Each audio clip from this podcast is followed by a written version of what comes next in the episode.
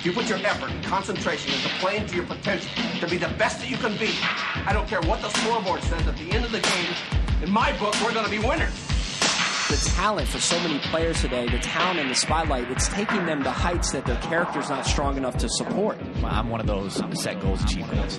I talked about faith, passion, obviously the drive with the guys that I've been around and the guys that surround me every single day. If I want to be one of the best, I've got to play with and against the best. Okay, so that which gets praised gets repeated.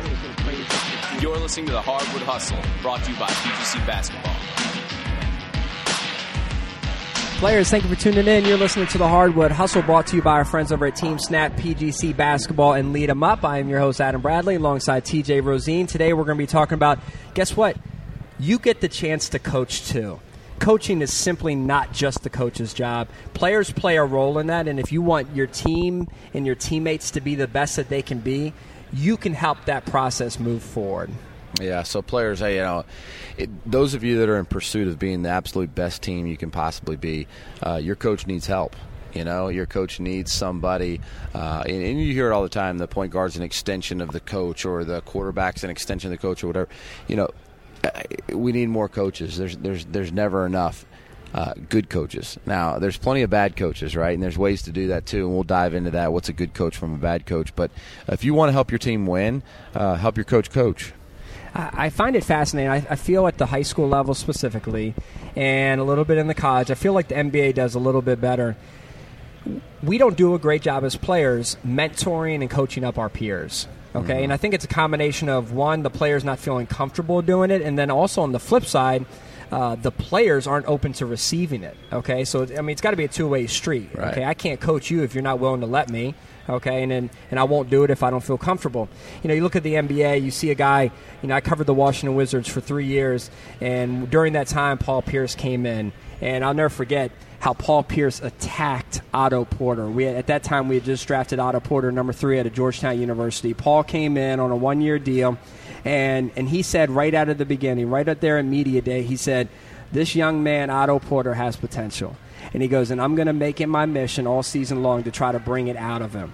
All right, and of course the coaches were coaching Otto, obviously, but all throughout the bus rides, you know, in between practices, in between kind of all you know downtime during practices, Paul was in Otto's ear. You can even go on record, and Paul jokes about man, if it means I have to punch Otto in his face before every game to get him fired up, I want to do that because he's got the potential, right? He he understood if our team's going to get to where it needs to go, all of us need to be performing at a high high high level, and Paul recognized that he had an ability to affect that. And he didn't want to miss that opportunity. So he went after it. And a lot of times I'll ask these players, I'll say, hey, let me ask you a question. Does it benefit you if your teammate to the right is performing at a high level and they say, "Oh, absolutely, coach, absolutely."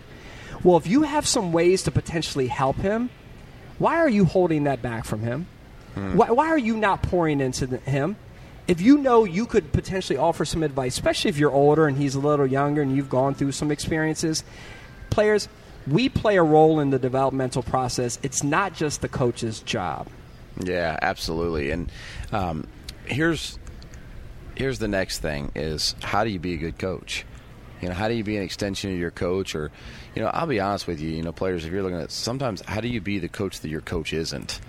You know, because a lot of times you, you, your coach may be the bearer of all bad news, and, and your coach doesn't have the, that assistant coach that balances out, and, and they need that. And so, how do you play that role? Well, I think, you know, the first most important thing is uh, it's never easy to coach peer to peer you know, uh, that's that's your friend. That's somebody that you know really well. So I'm just going to give you the first step to that. And, and and we've said this before many times, but before you can coach them or before you can challenge them, they do have to know that you care about them and you have to be one of their biggest fans. It's always easy, um, you know, to pour into and to help a player become better and to challenge them after you've become one of their biggest fans. And what happens a lot of times is we begin challenging and calling them out and doing all that kind of stuff, and it turns players off. Um, and that's because you don't have the relationship necessary to be able to go ahead and do that. And I'm glad you brought that up because it starts there. You, have got to. You, have got to show a genuine interest in, in each other right? And, and once you do, it allows you that ability to approach them. Um, I also think there's another way that can kind of help in addition to getting to know them and, and showing that you care about them, is allow them to coach you. Hmm. You know, give them permission, and, and maybe you do that first. You know, maybe you go to that person and you say, hey, listen, as we're going through this year, man, if, as we're going through practice, if you see something that I could do to get better, will you please let me know? Yeah. So at that point, you've kind of established the, the foundation that, hey, I'm willing to be coached. Like, I- I'm humbling myself because I'm not perfect. And, and I think there's things you may be able to help me do. And, and what that's going to do is start creating this type of dialogue back and forth and, and a, um, openness that would eventually allow you to be able to coach that person up. But I feel like when you go and you say, you can coach me, man, it lowers the guard. Yeah. It, it really does. It changes the whole dynamic. And when it comes time to actually connect with that player, and if you have something you want to share with that player, I agree. It's tough, right, TJ? Like, how do you do it? How do you actually articulate it without making it look like you know it all or that you're completely uh, critiquing them negatively? Here's what I found to be very helpful. It's actually that exact phrase.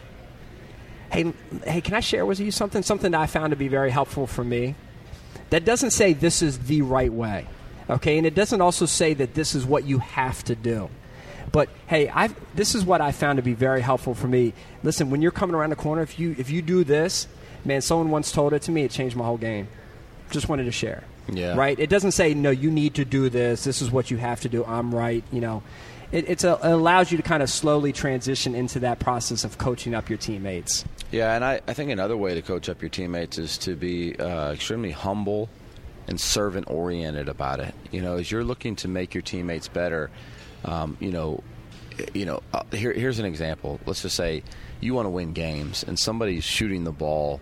They're shooting five threes a game, and they're making one. They're twenty percent, right? That's not good for the team. Nope. So, how can I how can I handle this? You know, as a player, let me let me let me just you know pour into you for a second, and give you a couple of ideas. One thing that you could do is say, "Quit shooting the ball. You're a horrible shooter." Okay. What you're going to do is probably hurt a relationship. You're probably going to fracture some feelings within the team, and there's going to be some divide. Even though it may be the truth of what you're telling them is they don't need to be shooting because they're shooting 20 percent, it's not going to make you a better team.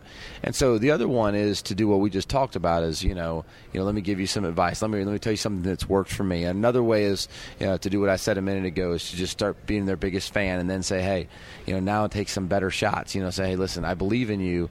Uh, Um, you know, I think you're a great shooter. Keep you know, in practice, they knock it down, but then before the game, you know, you say, hey, listen let's take good ones tonight. You know, I, I've got to do I've got to do better on my shot selection. Let's all as a team do that, or whatever.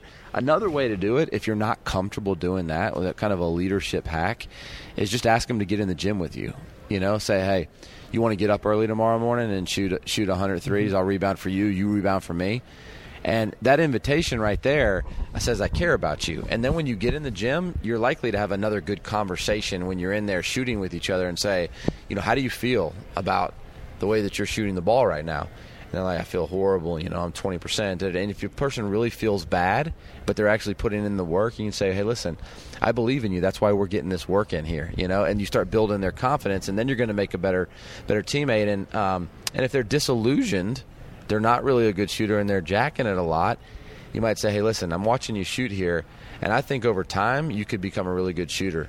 I think right now you're so good on the pull up or you're so good attacking the rim. Yeah, lead them to their strengths. Lead them, yeah, and, and and that's one way to do that. Just kind of, kind of, if you're not ready to go out there and have that real conversation, you can help them in other subtle ways. I love that idea of bringing them into the gym with you, right? I mean, that, that's one that even carries out in everyday life. Even as you get older, I know for me personally, older, I'll say, hey, why don't we get together and have a little brainstorming session, right? If I'm trying to facilitate some thoughts or some action and activity, I, I love that. And it's a very healthy way, and it doesn't feel very obtrusive, like Yeah. you're threatening that other person. But players, I just want you to be reminded, and I know TJ does too, you have a role in this process, though. Yeah. You know, it, it is it is not up to the coach. It is not. Um, I hear this from time to time. Players say, you know, it's none of my business.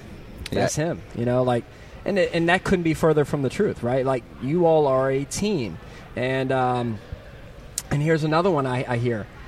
Well, he's never asked me for my advice. Fair, okay. He may not have, but once again, you know, if you are interested in the team do, moving forward and your teammate being the best, then maybe you s- seek him out and you actually go and offer. You don't always necessarily wait. You know, um, I just find it.